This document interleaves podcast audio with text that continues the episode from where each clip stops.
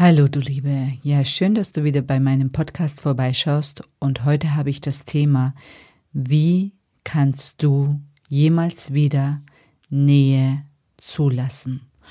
Und das ist der Kern in meiner Arbeit, weil viele von euch sind einfach irgendwann so sehr verletzt worden, dass alleine der Gedanke, dass jemand wieder dir zu nahe kommt, bei dir automatisch Ängste auslöst, Abwehrstrategien auslöst. Und wie du das für dich ändern kannst, darum geht es hier in diesem Podcast. Bis gleich.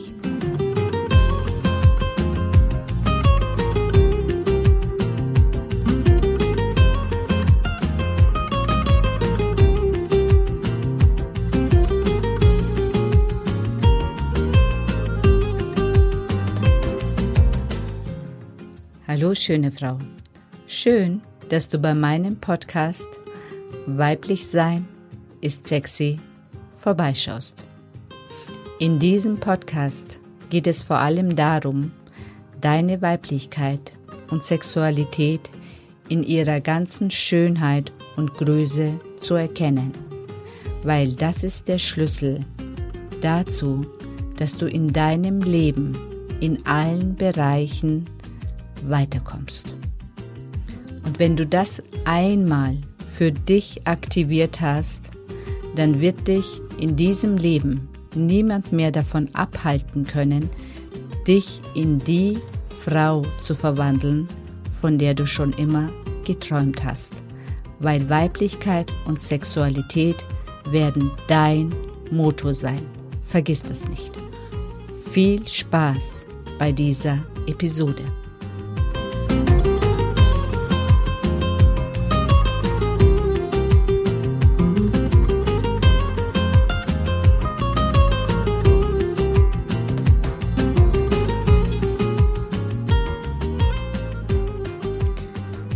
Hallo, ich bin die Sedan und mein tiefster Wunsch ist es, möglichst viele Frauen zu begleiten, sich in die Traumfrau zu verwandeln, von der sie schon immer geträumt haben.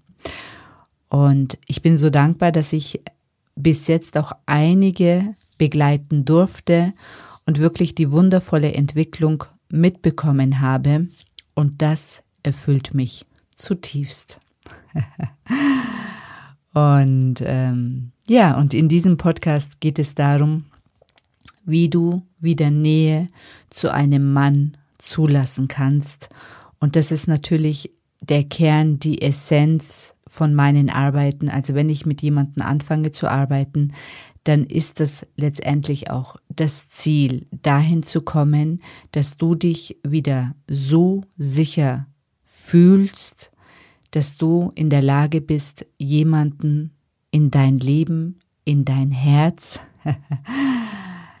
reinzulassen. Und, ähm, und das kennst du sicherlich, dass ähm, du bist länger Single und ein Teil von dir hat den Wunsch, wieder die schönen Dinge des Lebens zu genießen, Sexualität zu genießen, einen Partner zu haben, mit dem du dich wieder austauschen kannst, einen Partner zu haben, dem du auch alles erzählen kannst, was dich so bewegt, einen Partner zu haben, einfach auch für das tägliche Leben, äh, mit jemandem gemeinsam aufzuwachen, mit jemandem wieder gemeinsam zu lachen, auch wieder mit jemandem gemeinsam zu streiten.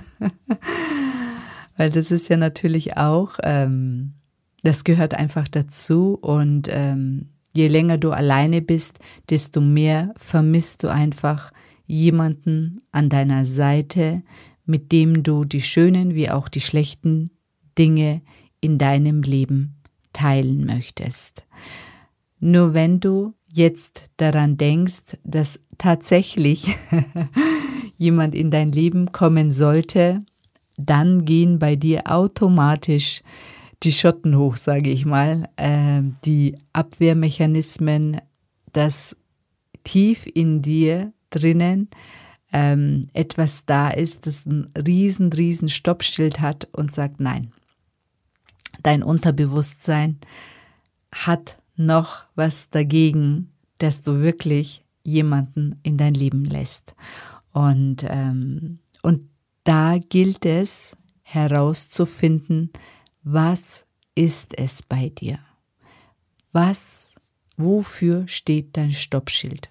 Oder wann in deinem Leben hast du dieses Stoppschild aufgesetzt?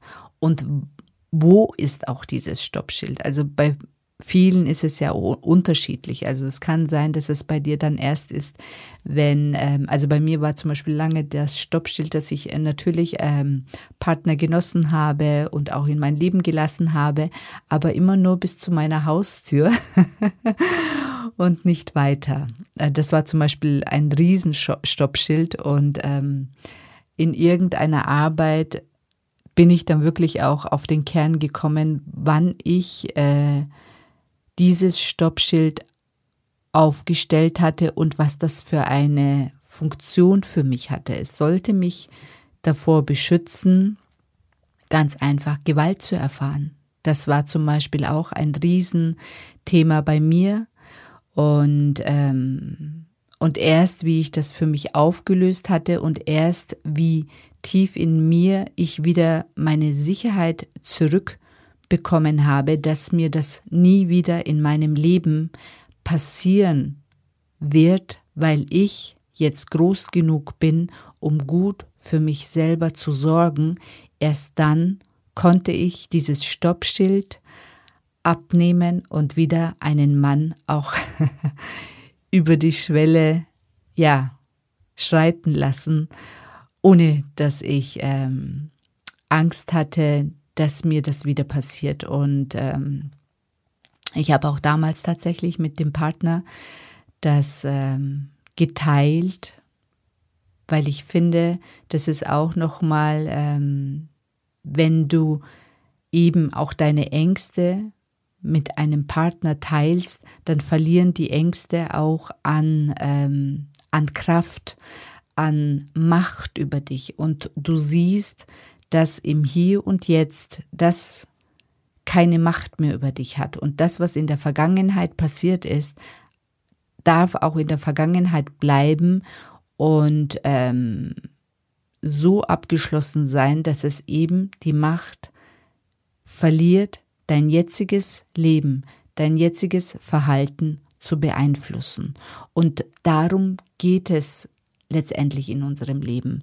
Du hast in deinem Leben einige Stoppschilder aufgebaut und wenn ein Teil wieder, also letztendlich ist es ja wirklich dieser Wunsch wieder in eine Partnerschaft zu kommen und diesem Wunsch stehen deine Stoppschilder quasi entgegen.